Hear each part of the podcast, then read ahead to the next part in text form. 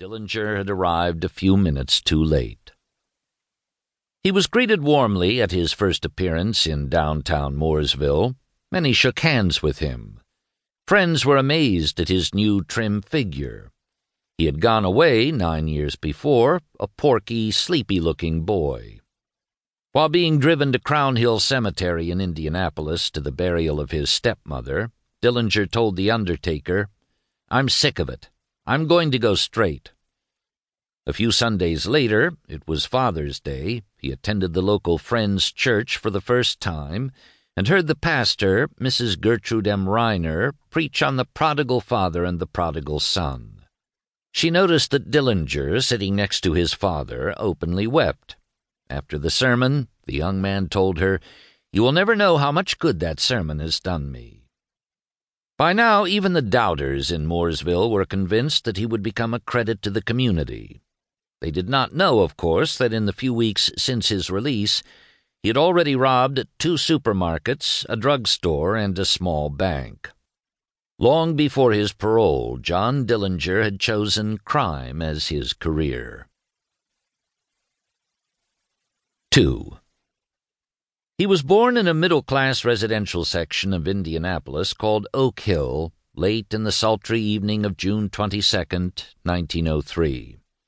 Three years later, his mother, Molly, suffered an apoplectic stroke and, after an operation, died.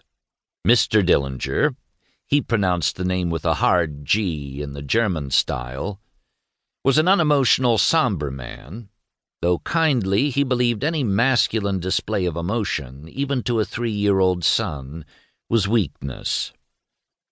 John Wilson Dillinger, a charter member of the Hillside Christian Church, was a hard-working grocer who scrupulously gave penny-for-penny value.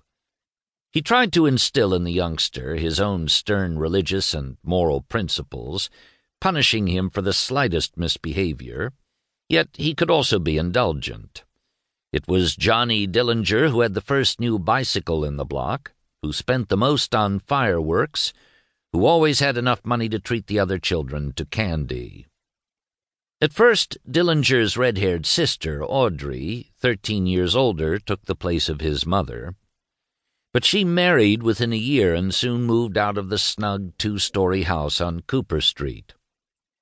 In the next few years, Mr. Dillinger spent most of his time in the grocery store, sometimes locking his son in the house for safekeeping, sometimes letting him roam the neighborhood till after dark.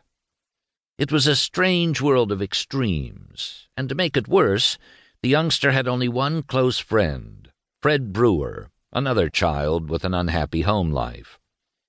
The two boys, bound by loneliness, became inseparable, and it was a common sight in Oak Hill to see them strolling down the street, Dillinger's right arm around Fred's shoulder, occasionally pulling the lobe of his friend's ear.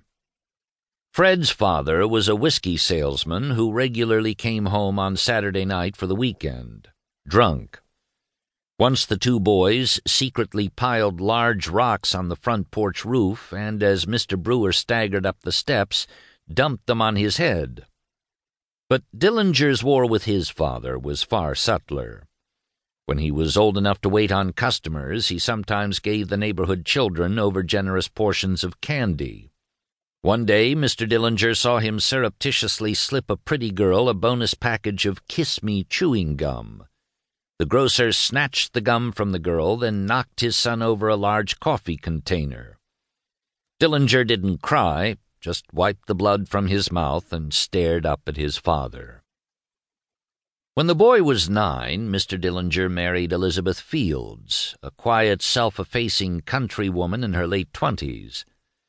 Though neighbors and relatives always insisted theirs was a warm relationship, Dillinger from the first regarded his stepmother as a stranger.